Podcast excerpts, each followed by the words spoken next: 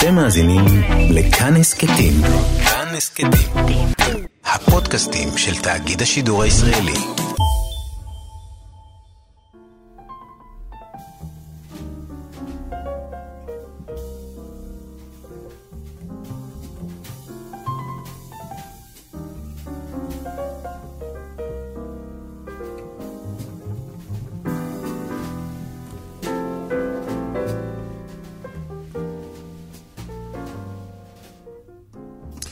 שבת שלום, צהריים טובים. ברוכים הבאים להתבודדות, כאן ברדיו כאן תרבות. אנחנו במסענו השביעי והמיוחד היום, באולפן עמיחי חסון ואיר אסולין, ויש לנו אורחת נכבדת במיוחד.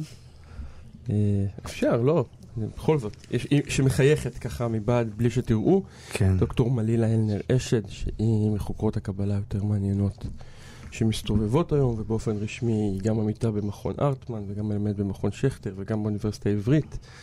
אה, והיכרות שלי ושל יאיר איתה היא בעיקר דרך הספרים בדיוק. שיצאו, ולפחות הראשון שבהם, ונהר יוצא מעדן, שאי שם גילינו ככה לפני שנייה, ב... כבר ב-2005, אה, לפחות עבורי היה ממש פתח גדול לכל העולם הזה של הזוהר.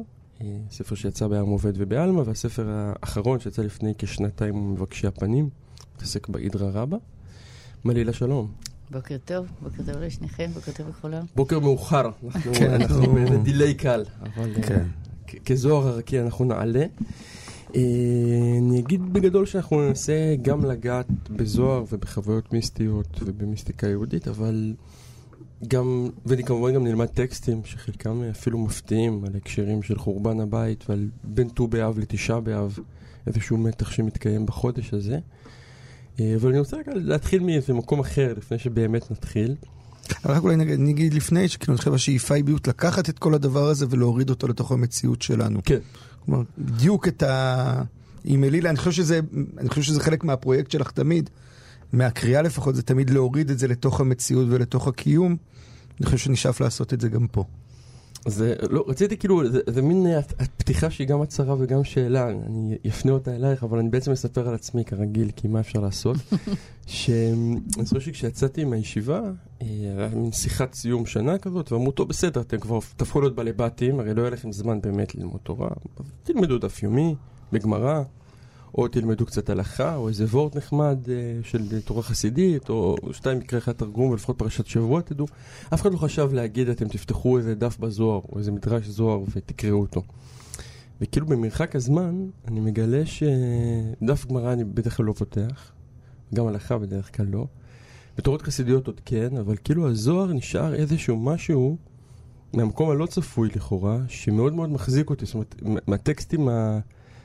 שאני יותר פותח בסופו של דבר, ואני מרגיש שהוא מאפשר לי איזשהו שפה ואיזשהו עולם שהוא מאוד מאוד רלוונטי לקיום. הרבה יותר למשל, נגיד, מדף גמרא, באיזושהי צורה מוזרה. אה, ורציתי לשאול איך, איך זה לך החוויה הזאת של ללמוד זוהר וללמד זוהר.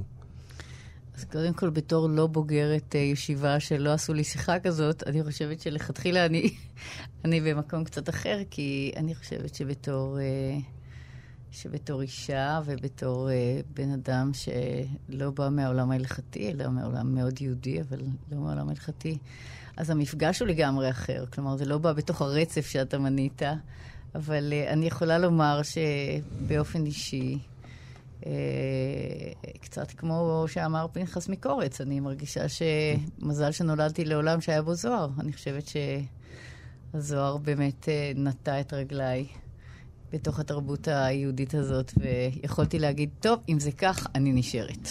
אה, את יכולה לתאר את המפגש הראשון שלך עם הזוהר? סליחה על השאלה קצת קלישאתית, אבל בכל זאת. כן, זה... או איך בכלל הגעת לזוהר, שזה גם כן, שאלה. לא, ההיתקלות הזו, הפעם הראשונה שהרגל נתקעה בפינה של ה- של הזוהר. אה, כתבתי על זה באמת במבוא של ונהר יוצא מדן, כי חשבתי שזה באמת דווקא חשוב איך אנחנו נתקלים, איך נפתחת התורה בפנינו, זה עניין חשוב. אה, אני נסעתי אחרי הצבא לסקנדינביה, ומישהו, אני אפילו לא בטוחה שזה היה ההורים שלי, מישהו נתן לי ספר כחול קטן, שזה היה קובץ של תרגומים קטנים של שולם, אה, מקטעים שונים של הזוהר, ו... ישבתי לי באוסלו ופתחתי, אני חושבת שזה היה ריש האומנותא דמלכה, הפתיחה הזאת, שהפתיחה, הדרשה החזותית הזאת על, אה, על המילה בראשית, ואני פשוט אה, התעלפתי. ואני חושבת שהתחושה שלי העיקרית הייתה, אני לא יודעת מה זה, אני לא יודעת מה שפת המקור, אני לא יודעת... אבל איך זה שלא סיפרו לי? אף אחד לא סיפר לי שיש דבר כזה. וזהו, אני חושבת שזה... זה... אי אפשר היה כבר לחזור מה... אני חושבת שזאת הייתה התאהבות כזאת. כלומר, אחר כך זה היה לחפש, רגע, מי, מי, מי יכול לתת לי עוד מהמזון הזה?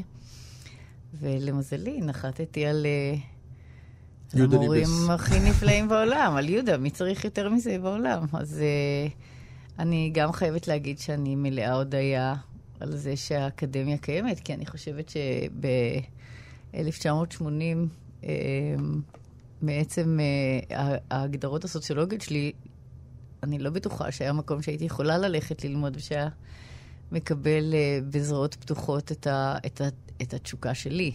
והאקדמיה דווקא כן הייתה. אבל זה, התש- התשוקה באמת הייתה למרחב האקדמי, או שהאקדמיה פשוט הייתה ברירת המחדל לתשוקה שלך?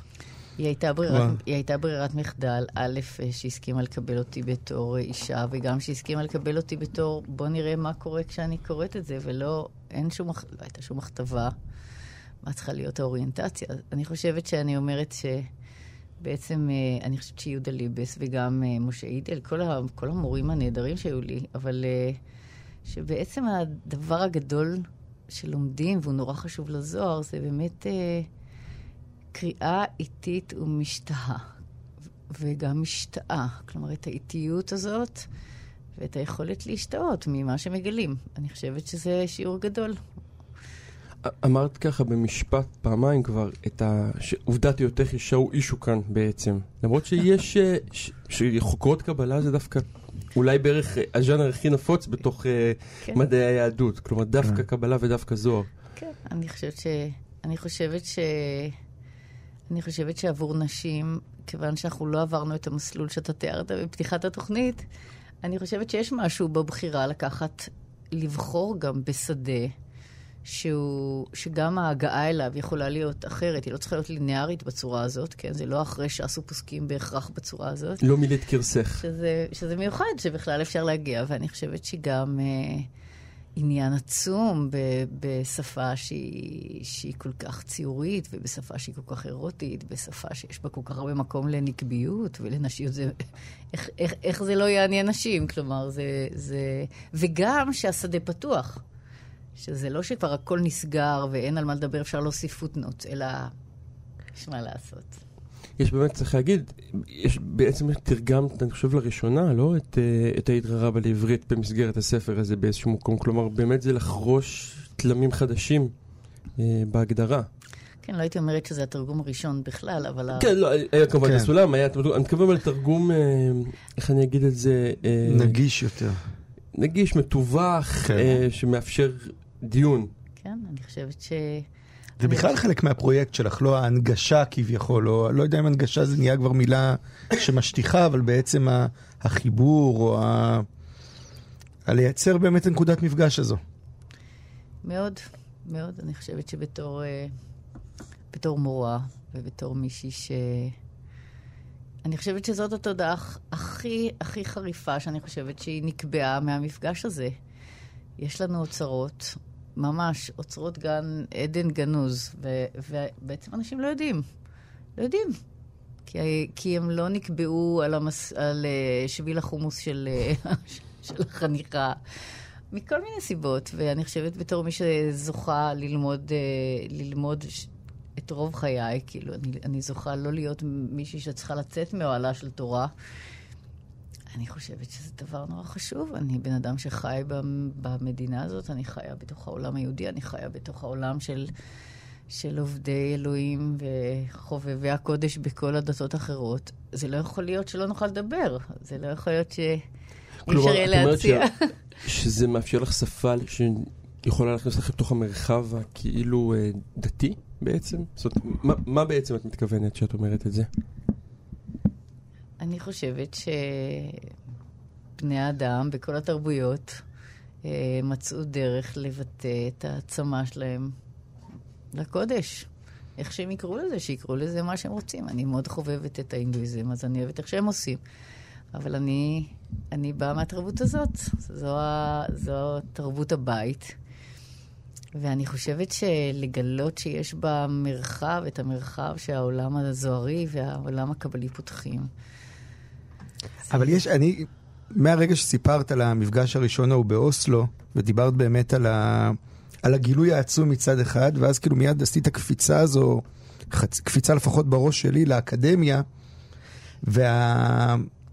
אני אגיד איך, איך זה מהדהד אצלי, כלומר, אני הייתי חושב שגילית איזה אוצר כזה, אתה רוצה לשקוע אליו בלי המרחב הכאילו סטרילי הזה של האקדמיה, או בלי ה...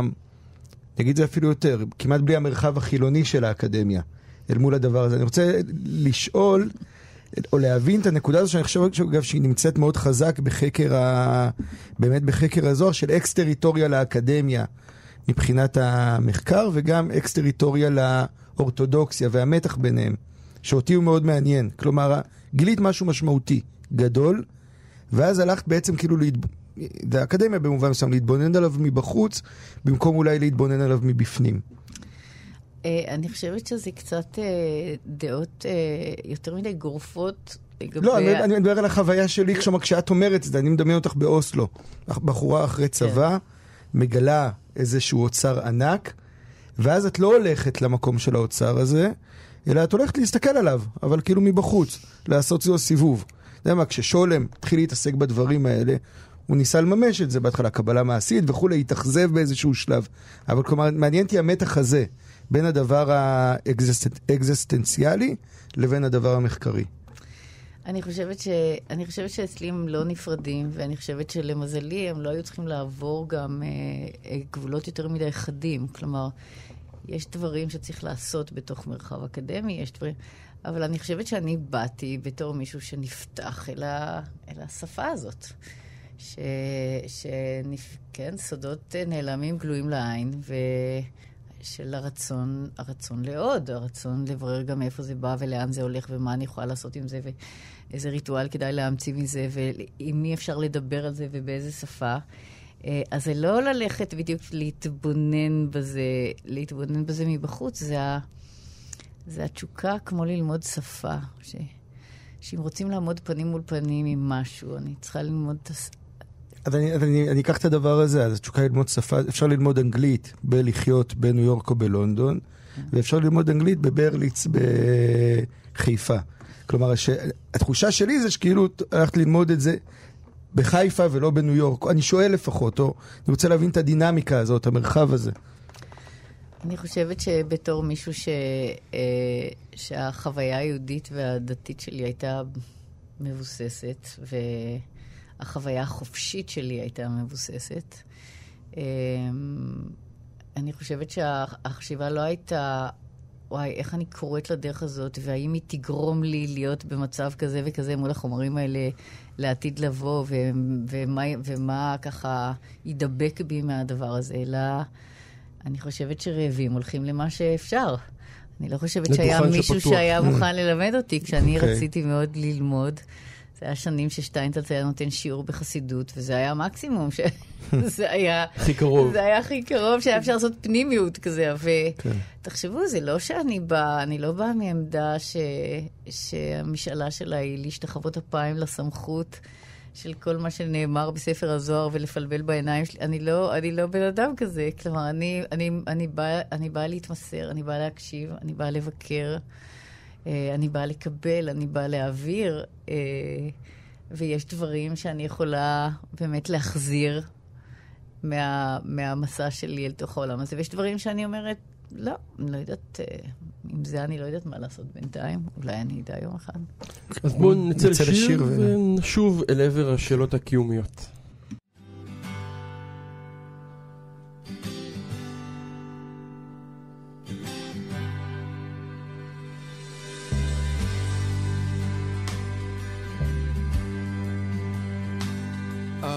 אהובתי כמו ארץ מדבר,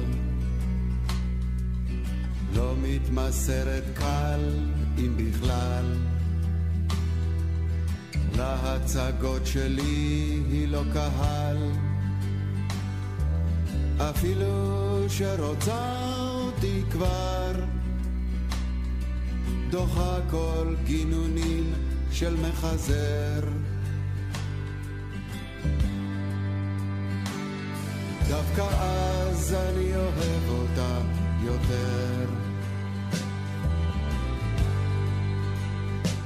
אהובתי כמו ארץ מדבר, יש בה ניקיון בוהק וצח, שאם אני מעט מלוכלך,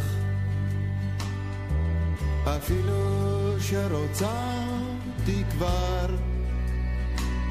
לא תיתן להתקרב, לא תיעתר. דווקא אז אני אוהב אותה יותר. דווקא אז אני אוהב אותה יותר. היא לא אוהבת כשאני היא אומרת שאני משקר, אפילו בשתיקה. כמו לא שווה אפילו יריקה. היא בטח לא שוכחת ועדיין לא סולחת לימים ארוכים כבר מזמן הייתה עוזבת, אלמלא הייתה חושבת שתמצא בי מים מתוקים.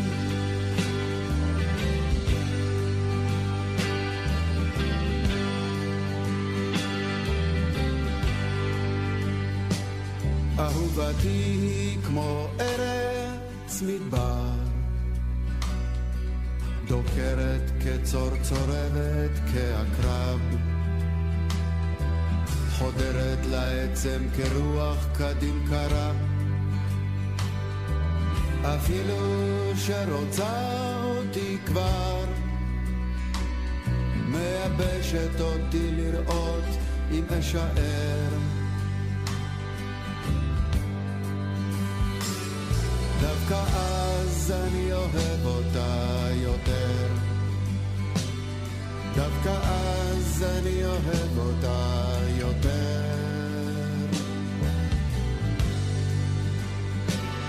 דווקא אז אני אוהב אותה יותר. דווקא אז אני אוהב אותה יותר.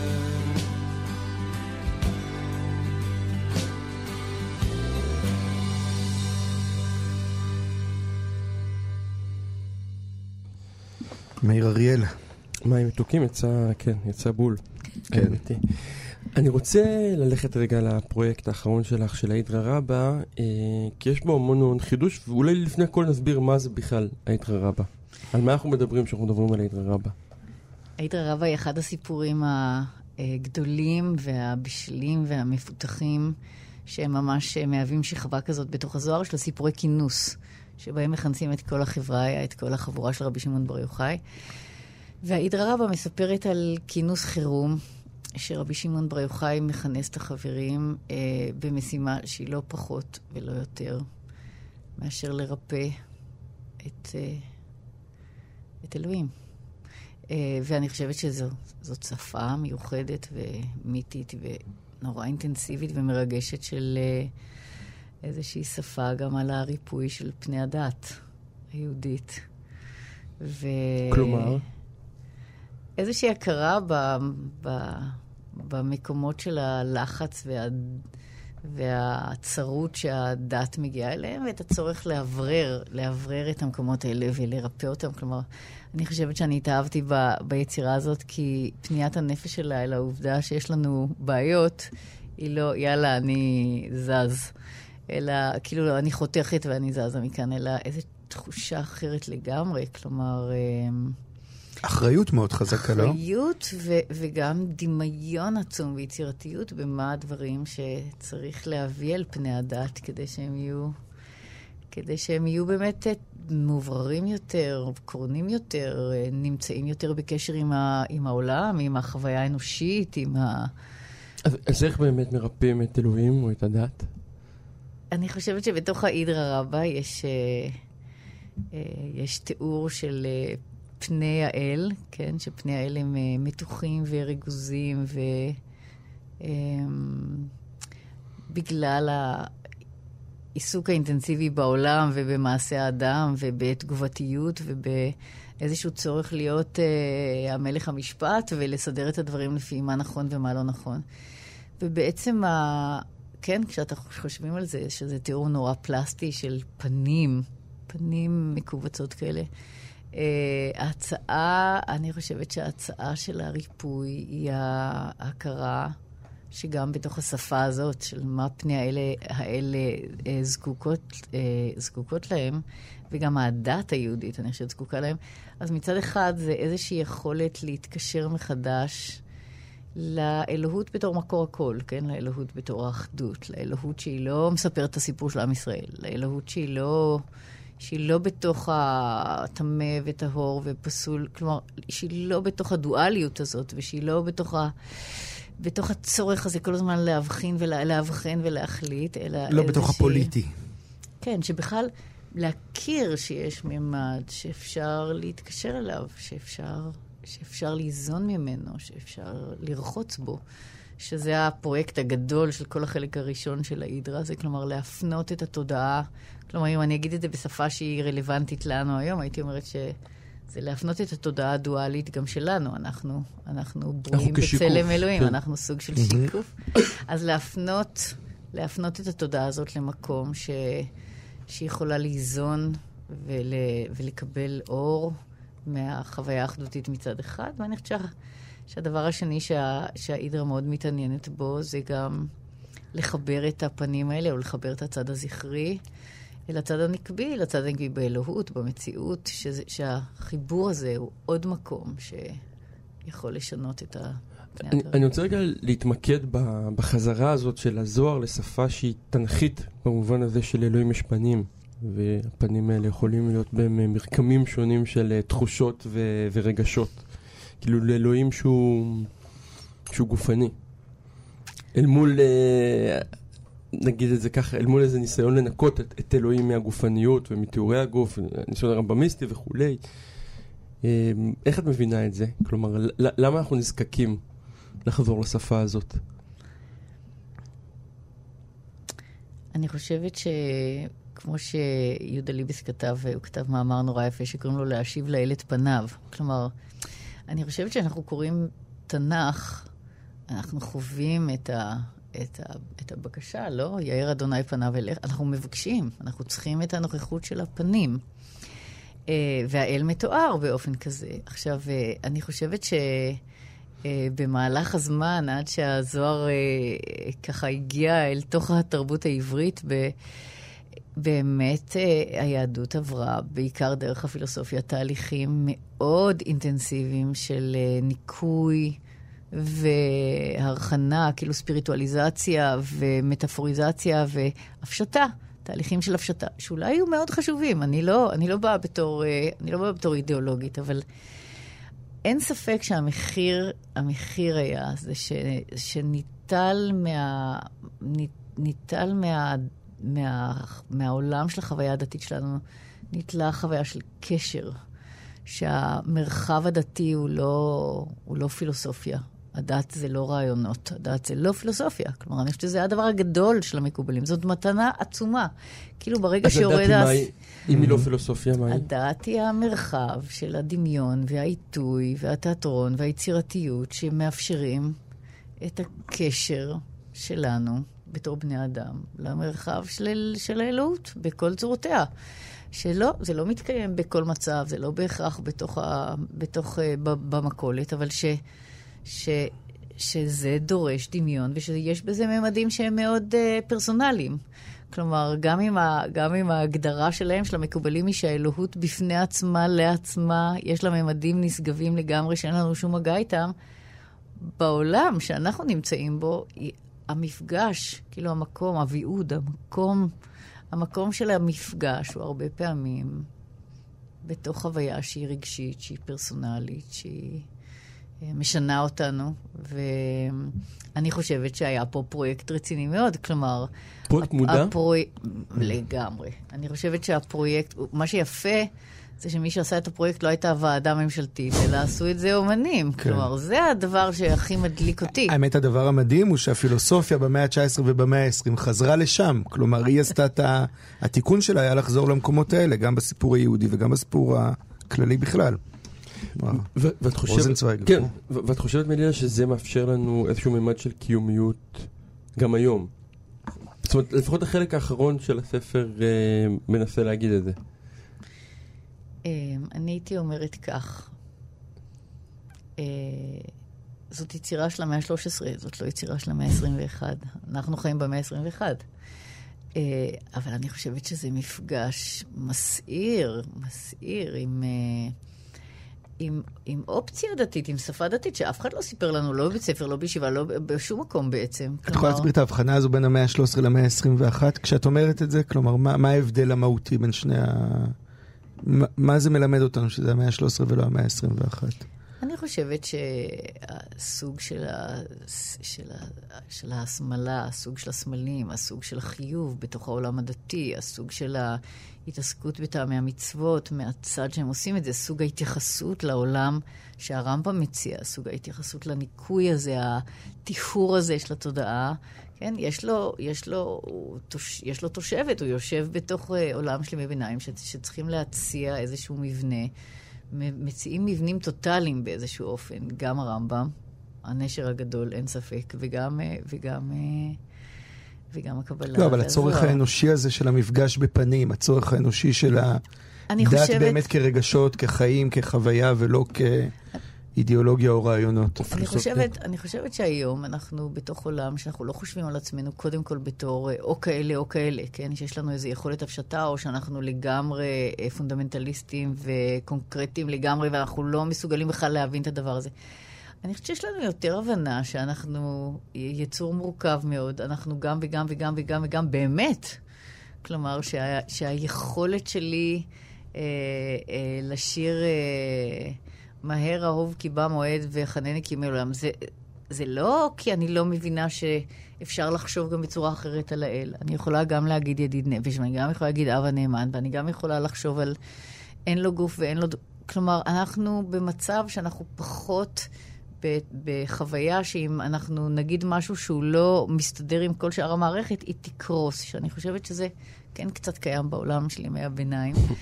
ואנחנו גם בעולם שאנחנו יכולים לבוא וליטול את הדברים שאנחנו רוצים, אנחנו לא חייבים, אנחנו לא חייבים, אני חושבת, אנחנו לא חייבים להגדיר את עצמנו באופן מוחלט. עכשיו, לפעמים התחושה היא באמת הפוכה, לפעמים כשאני קוראת זוהר, התחושה שלי שהם היו הרבה יותר פתוחים מאיתנו, הרבה יותר פרועים מאיתנו, הרבה יותר נכונים לשחק ולג'נגל ולעשות כל מיני דברים יוצאים מן הכלל. עם, ה, עם התורה, עם הדמויות, עם הפסוקים, עם הרעיונות שלהם, ושאנחנו בעצם רק מנסים להאט את זה כדי להבין. אבל את לא חושבת שזה קש, קשור בזה? כלומר, דווקא המוחלט הוא לא בהכרח אנטיתזה לפתיחות, ואולי דווקא התודעה המוחלטת היא זו שמאפשרת את היכולת לשחק ולהיות פתוח ולהתפרע אל מול התודעה שהיא יותר נוירוטית באיזשהו מובן, שהיא גם זה וגם זה וגם זה, והיא לא זה ולא זה ולא זה, והיא נעה בין זה לזה? זה יכול להיות. אני חושבת שלכל עמדה, לכל עמדה, בטח מול מסורת גדולה, כמו שגם המקובלים עומדים לפניה וגם שלושתנו כאן, וכל מי שמקשיב אה, עומדים לפניה, אה, אני חושבת שתמיד יש רווחים של כיוונים מסוימים, של, של היפתחות לדברים, ו, ויש גם uh, מחירים. כלומר, לא יכול להיות שלא. כלומר, אם מקבלים את זה, אם מקבלים את זה באהבה, אז אני חושבת שהדבר המעניין הוא באמת לחשוב, אז רגע, אז מה אני עושה עם זה? כלומר... שאני כן. חושבת ש... יש אבל משהו נורא חזק, ואולי איזה דבר אחרון לפני שנצא לעוד איזה הפסקה של שיר, אה, בהבנה, גם מההידרה, אבל גם אה, מהספר עצמו, שאלוהים משתנה, זאת אומרת שיש חוויות שינוי שונות ומשונות באל, וגם בנו כבני אדם, ונוצרה איזו סימביוטיקה כזאת בין השינויים בעולם האלוהי לבין השינויים בעולם הארצי, וגם במשמעות של זה. זאת אומרת, לאן אפשר לקחת את זה, מתוך ההבנה הזאת. אה, נצא לשיר, וניגע קצת בטקסטים אחריו.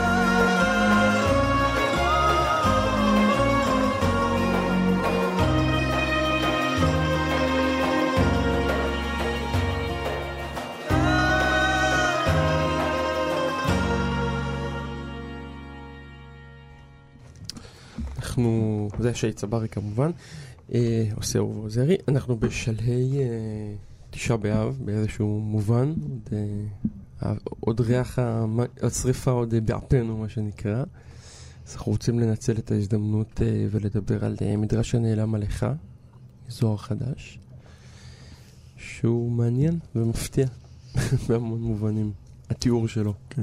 אולי שווה להגיד כמה מילים עליו קודם כל, על המדרש. אה, המדרש כן. כן, בתוך, אה, בתוך אה, כרך ששמו זוהר חדש, אה, נאספו בו גם מדרשי הזוהר על מגילת רות, ושיר השירים ואיכה וכל מיני קטעים אחרים. באמת נמצא, נמצאת יצירה יוצאת דופן לחלוטין גם בתוך העולם הזוהרי, כלומר, היא שונה מבחינת הטעם שלה והריח שלה והכיוון שלה, של, שהוא מדרש הנעלם על, על מגילת איכה. ו... שמה שונה בו? אה, שקודם כל הוא מתואר בצורה נורא מיוחדת, הוא בנוי בתור, אה, הסיפור המסגרת שלו זה חלופת מכתבים בין אה, האנשים שיושבים בארץ ישראל, בני ארץ ישראל ובני בבל. טוב, זה כבר דבר מיוחד ב- בתור הצעה. רומן מכתבים, אה, כן, מוקדם. כן, כן, זה כל כך יפה לחשוב על מישהו שחשב שוואו, זה יהיה יופי של צורה לעשות את הדבר הזה, ושהשאלה ש, שבה הם עוסקים זה מי ראוי להיות מי שפותח בקינה, בפתיחה מחדש של הקינה, בפתיחה מחדש של האלפבטות, הם אומרים, כן, האלפבטות ששלח אדון עולם. שכן, פרקי, אה, פרקיך בנויים לפי, עם אקרוסטיכון כזה של א' ב', והשאלה היא שם לא אם לכם בבני בבל בכלל מותר. אני חושבת שברור ששני הילדים, כן, ה... הילדים שיושבים בארץ ישראל והילדים שנמצאים כבר בת- בתפוצה ובגולה ובכל מיני מקומות, השאלה היא מי מתאים אחרי שבר עצום, אחרי חורבן, אחרי התפרקות של בית, אחרי... מי, מי, שזאת שאלה גם אסתטית, אני חושבת, היא קצת כמו שאלה אחרי השואה, מי, מי, מי יכול לכתוב? מי, מי צריך להתחיל לכתוב? איך אבל מתחילים השאלה- בכלל? ו- איך מתחילים כן. בדיוק? ואני חושבת שהשאלה נורא, היא נורא מיוחדת. כלומר, הם מעבירים ביניהם את, ה, את, ה, את, ה, את האיגרות כביכול האלה, ש, שבאמת אה, בני בבל אומרים, אנחנו, אנחנו רחוק, אנחנו כבר הרבה זמן, אנחנו מכירים את החוויה הזאת של להיות... גם יש. משהו, יש משהו באסתטיקה הזו שהיא אומרת שזה, שהמדרש הוא תהליך של ריפוי כבר.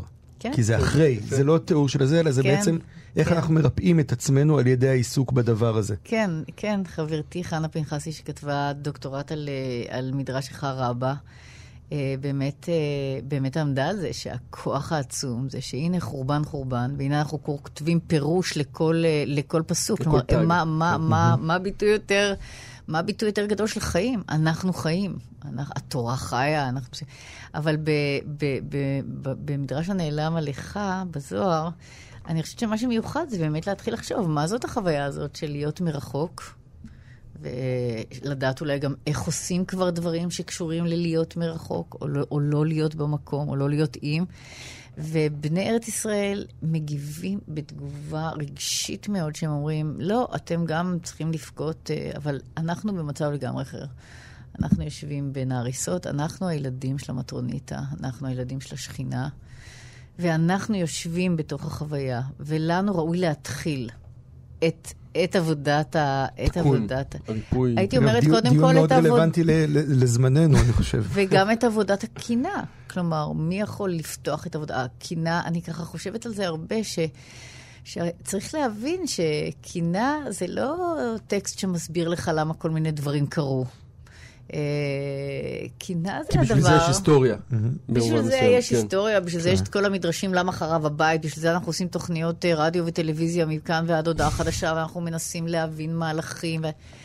קינה התפקיד שלה אחר, קינה התפקיד שלה לאפשר לנו לבכות, לאפשר לנו לחוש צער. ואני חושבת שלאורך כל הדורות אנשים ניסו לחשוב איך אפשר לחבר אותנו, אם יש לנו ימים שנתייחדו לצער, שזה דבר גדול בעצם. אני משערת שזה מימי עבודת התמוז ועד היום. כן. כלומר, אנחנו צריכים למצוא את האופן הזה שבו אפשר להתחבר לצער. זה לא שאנחנו מתחברים לצער ומצויים בו באופן מלנכולי כל, כל ימות השנה, אבל אז איך? אז דרך מה? ואני חושבת שהבחירה של זוהריך היא, היא, היא מדהימה, אה, אה, בלשון המעטה. והבחירה שלהם, אני, אני, אני אומר מה שהם עושים, זה שבני ארץ ישראל פותחים, והם הם מתארים אה, את חוויית החורבן מכיוון בלתי מצוי. כן, הם קודם כל מתארים את המקדש, אני חושבת, אה, לראשונה, ואני לא יודעת אם בכלל יש אה, טקסטים אחרים, אבל לת- למקדש הם קוראים בית אמנו. בית אמנו. אני לא יודעת, זה פוצץ לך את הראש. בית אמנו, לא חשבתי על זה, כלומר, בית אמנו. ו...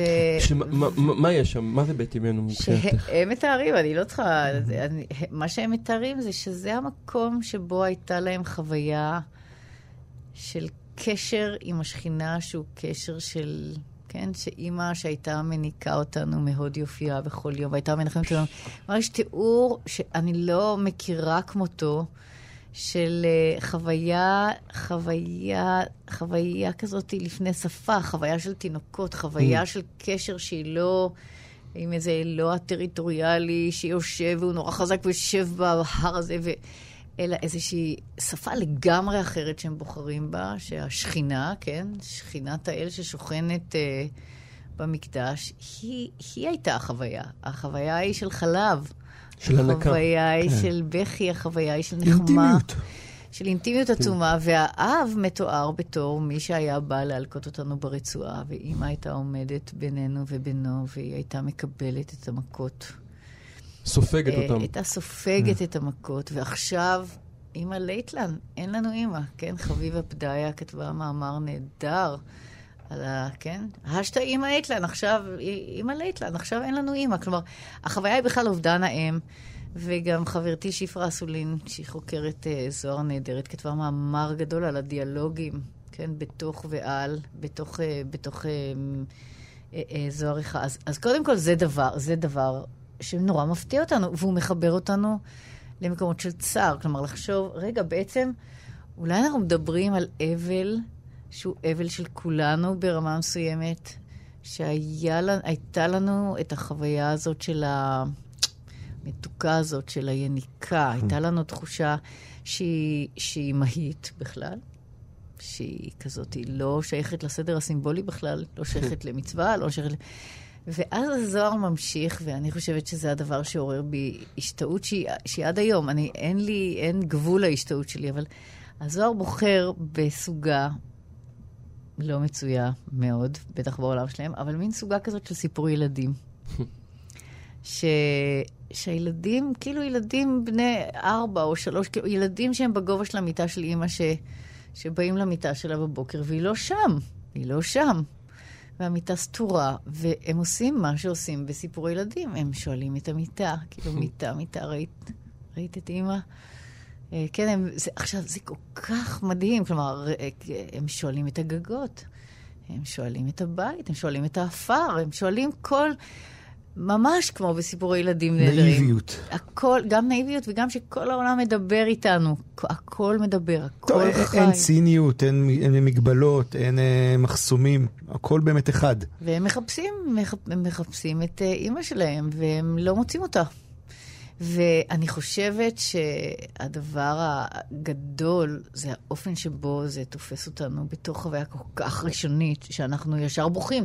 אנחנו לא מבינים אפילו איך זה יכול להיות שאת כל תשעה באב, כן, אנחנו מנסים להתחבר דרך זה, דרך לימוד, דרך קינה, אבל, אבל אה, זוהר אחד מצא את הדרך, כי אני חושבת שכולנו ילודי אם, ואנחנו, המחשבה הזאת היא מחשבה שמאוד בנו צער, צער אין אונים. ושמצד שני, לחשוב, וואו, איך הם מתוחכמים שהם בונים את כל הסיפור ילדים הזה, שהוא כל כך מלא, לא יודעת, מלא וונדר כזה, מלא, מלא באמת בעולם, בעולם הזה שאפשר לדבר, שהם עושים את זה בתור פעולה של קריאה הפוכה של המדרש המפורסם של עשרה מסעות נשאה שכינה.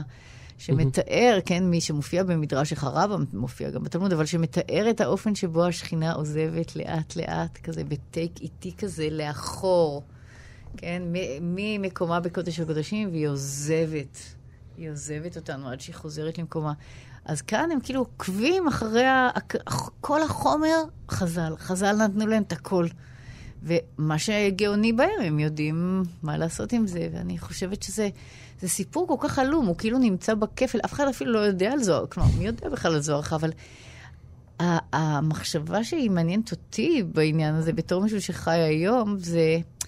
איך אנחנו מתחברים ללוח שנה שלנו? דרך מה? כלומר, כן, זה יהיה האבנים ששופכו בזה, החורבן של ההיכל הנפלא. פיזי. זה יהיה קהילת ירושלים, זה יהיה הדבר ההיסטורי, זה יהיה הדבר האתי, זה יהיה...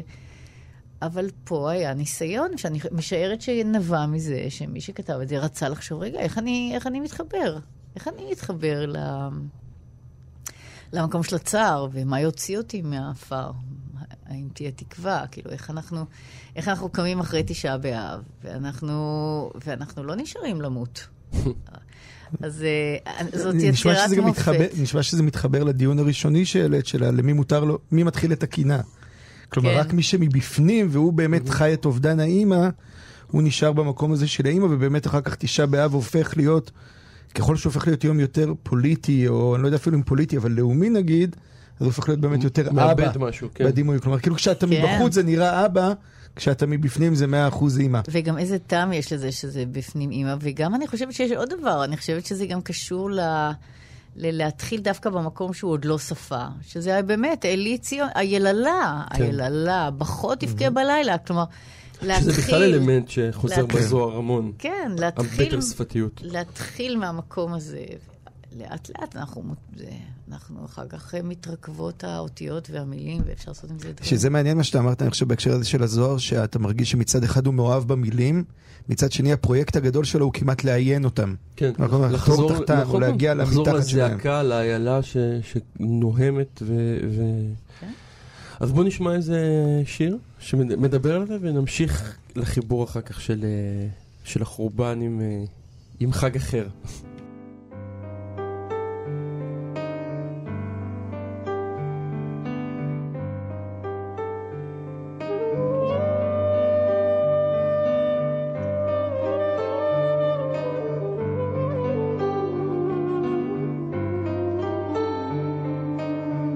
You're my man. ليش مشيتي انت يا عمري وحياتي. ويني فيك يا ماما قريتيني وتعذبتي فيا. توحشت خيالك يا نور عيني. لمي ما انتي لحنينة لمي ما انتي لعزيزة. رنتي يا عيني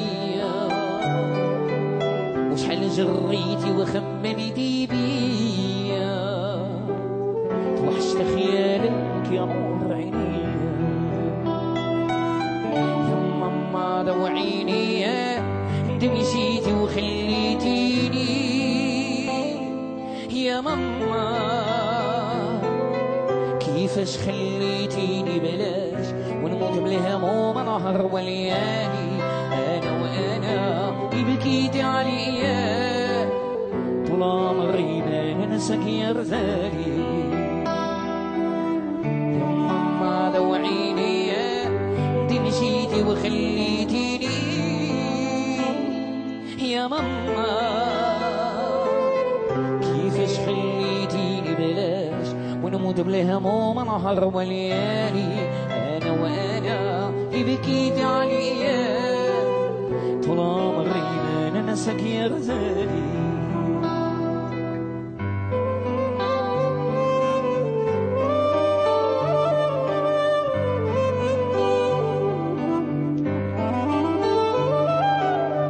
فيك انتي لمويمة فيك انتي لحبيبة بنيتي منهر لمشيتي.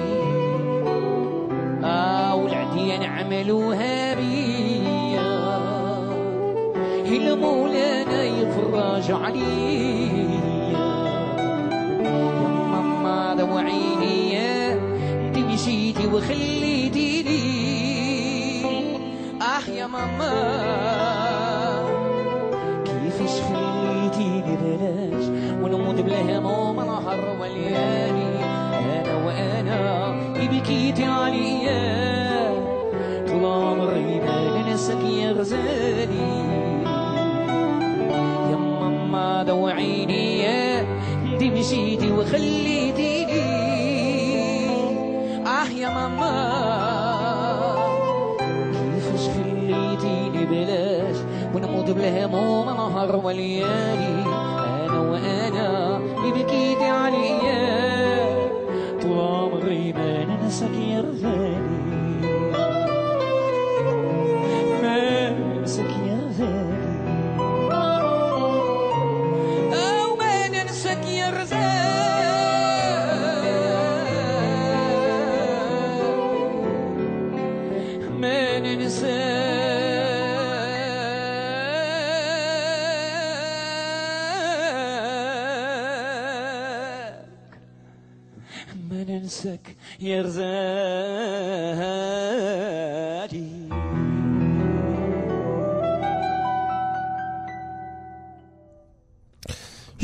בוסקילה, מתוך פרק של איתן רייכל, וכיוון של לדעת כמיהה הזוהר. לאימא. כן, לכ- ל- לילד. לאימא שעזבה אגב. נכון. כן. אה, אז אני רוצה שנמשיך ככה עם אה, לקראת סיום עם אב למועד הבא בתוך החודש הזה. בתוך חודש ה... באמת חודש משונה, אני חייב להגיד. אה, כי מי... באמת מהחורבן הגמור עוברים אל איזושהי חגיגה אה, ש, שביהדות כמו שהיא היום היא כל כך משונה, בכלל המחשבה שיש חג אהבה בצורה כזאת או אחרת. כשחודש אלול מבצבץ ברקע כבר. כן, כאילו, כמובן, זה כאילו... תמיד ה- הדימוי שנתקע לי בראש זה הים, כאילו החוויה הזאת שלי, שהיא מאוד מאוד גופנית בקיץ, של ים ובשר, ו... ומצד שני, באותה נשימה היא גם מאוד מאוד רוחנית ופתוחה ו- ומאפשרת כל מיני דברים, ומשהו בריח ובתמונה תמיד מתערבב לי איזה מיקס שאני... שאני לא יודע, רק המים יכולים לשטוף אותו כנראה. כן, זה הצד המתוק, יש את אה, כל הקפיטליזציה של כל הדבר הזה, לא, בעצם. של הקניון. של עשו- ה- של האהבה. מה עשו, מה עשו כן. מאהבה ומה עשו, כן, כן, שזה צד נוסף. כדרך כל בשר זה בסוף אה, כרטיס האשראי, כידוע. זה- זה כן. השורה התחתונה. כן. אז אני רוצה שננצל את ה... את ה... שזה גם אגב צריך להגיד שהזוהר ממש נלחם נגד הדבר הזה בקונקרטיות שלו, זה כל הזמן למנוע את ההפשטה הזאת של החיים ואת האפשרות לעשות להם, אה, להפוך אותם למשהו שנרכש. אה, רציתי אבל ט"ו כאילו. שנדבר באמת על החיבור הזה של תשעה באב וט"ו באב ומה קורה אה, ברצף לפי המדרש. אמ, אני, אני לא בטוחה שאני הולכת להיות בדיוק בתוך הרצף, אני חושבת שמה שנורא עניין אותי, וחשבתי שהוא יהיה מעניין לנו ככה פשוט לחשוב עליו בתור תמונה, זה שבאמת אה, יש, אה, יש לנו את המקורות האלה שאומרים על כל מיני דברים שקרו בט"ו באב, הרי זה אוסף של דברים שבוא בוא, בוא נודה על האמת, הם לא נחגגים במרחב הציבורי כולם, כן? כן. יש לנו עיסוק בבנות ישראל שהיו יוצאים בכלי לבן, שאולים ו... חולות בקמר... שזה, שזה איזשהו תיאור אה, עתיק של חג אה, כאילו דיוניסי, שהבנים והבנות בכרמים, אבל, אבל בעצם במקורות שמדברים על מה הדבר שייחד את היום הזה, שזה תמיד דבר כזה שמעניין את הממיינים, כי תמיד יש כאלה שממיינים, אבל אני אומרת, אחד הדברים שהם נורא מעניינים בו זה ה... אמירה של אה, אמר רבא בר בר חנא, אמר רבי יוחנן, יום שכלו בו מתי מדבר. אה, אותי זה נורא עניין, נורא עניין אותי. מי ה- מתי המדבר? כן, ומה קרה? מה קרה? ביום הזה? ואיך זה שייך? איך זה שייך לאהבה? איך זה שייך לקימה? איך זה שייך לקימה? ו- ובאמת יש מדרשים יש, אה, שנהדרים, הם בחרבה, ש... שמתארים את יום החפר, שכל שנה, כן. במהלך uh, שיטוטנו במדבר, לפני שאנחנו בכלל מגיעים לארץ הבחירה, um, uh, בתשעה באב, משה היה מצווה על כל עם ישראל ללכת ולכרות קברים ולשכב בהם כל הלילה. עכשיו, זה צריך דמיון בלתי רגיל לדרשן הזה. אני מורידה את הכובע רק אה, מבחינת הדמיון, אבל למה צריך לעשות את זה? כי באמת, אחרי, אחרי המרגלים ואחרי הזעם האלוהי על כל העניין הזה, אז כתוב שכל מי שיצא ממצרים לא, לא יזכה להיכנס בעצם לארץ ישראל. במדבר הזה ימותו וכאן יפלו פגריכם. כלומר, זה, זה המקום הזה, צריך לכרות לך את הקבר. עכשיו, לפי המדרש, כל אחד קורא את הקבר, שוכבים בקבר, ואז בבוקר הם קמים, הם עושים מפקד, מונים ורואים שכל הזמן יורדים המספרים, כן? והמדרש אומר, עד שבשנה האחרונה כולם חפרו, קמו בבוקר, אותו מספר, עשו פעם שנייה, כן, בי' באב, כולם ישנו בקברים, אותו דבר, עד, עד שהלבנה נתמלאה, כן? עד, עד י"ד. באב. עכשיו, רק התמונה הזאת, כן? שיום אחר יום בתוך המדבר, כל עם ישראל שוכב בתוך הקברים. כן, ואז המדרש אומר, הם הבינו כבר, כשהלבנה התמלאה, שכנראה משהו נגמר. כלומר, כנראה שתם הדור, ובעצם עכשיו אנחנו צריכים לעבור פאזה. אנחנו עכשיו בתנועה, כאילו להיכנס, לעבור, להיכנס, להיכנס לארץ ישראל. עכשיו, זה באמת מדרש יוצא מן הכלל לחשוב עליו, באמת גם ברמה הפלסטית אפילו, הת- התיאור, הסיפור. כן. מישהו כן. המציא סיפור בלתי רגיל. והדבר שאני רציתי ככה לשתף זה את הכיוון שהזוהר לקח אותו בו. הזוהר הוא באמת, אה, הוא מדרש על, אה, בסטרואידים. כאילו זה מדרש ברמה מאוד מאוד מועצמת של דמיון. והכיוון שהזוהר לקח אותו הוא בחיבור נורא מיוחד שקוראים לו רב מטיבתא, שנמצא בפרשת שלח לך בזוהר, שמתאר מין uh, טיול שנתי של uh, חבורת רשב"י בעולם של מתי המדבר, כן? העולם שאנחנו מכירים אותו מאגדות רבא בר בר חנה, שיש איזה מקום שכל האנשים של דור המדבר הם ענקים כאלה, כן? ביאליק לקח את זה ישר ממנו, כלומר, הם שוכבים שם, יש, יש איזה מקום ש, שהם בעצם, דור דעה לא יכול לכלות. זה, זה דור חזק מדי, הוא חשוב מדי, הוא טיטן. אפשר- אפשר פשוט לעבור על זה. טיטני כזה, ו- כן. וגם אם הם מתים, הם בעצם קיימים. אז, אה, אז אה, הזוהר תופס את זה בתור מין אה, פשפש כזה, להיכנס לתוכו, אל תוך העולם הדמיוני הזה, שאפשר ללכת לבקר אותם.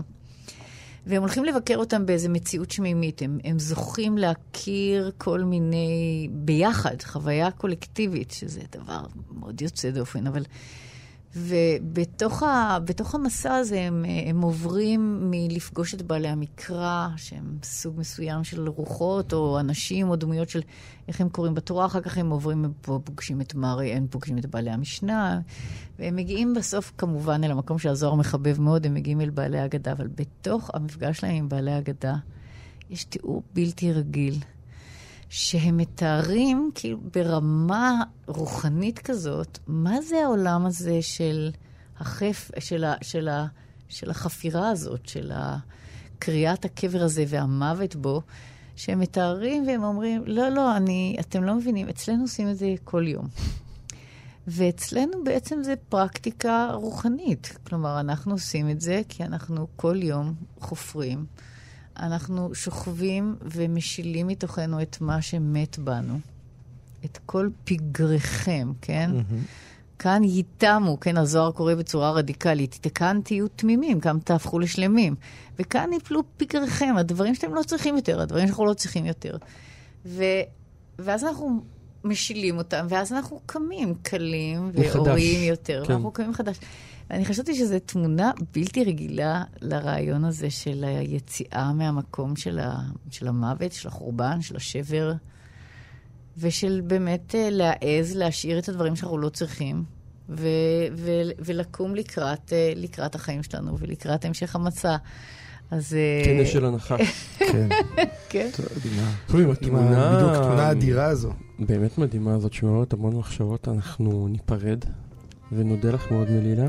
שמחה. תהיה שבת שלום. שבת שלום, ושנשיל וניוולד מחדש. הלוואי.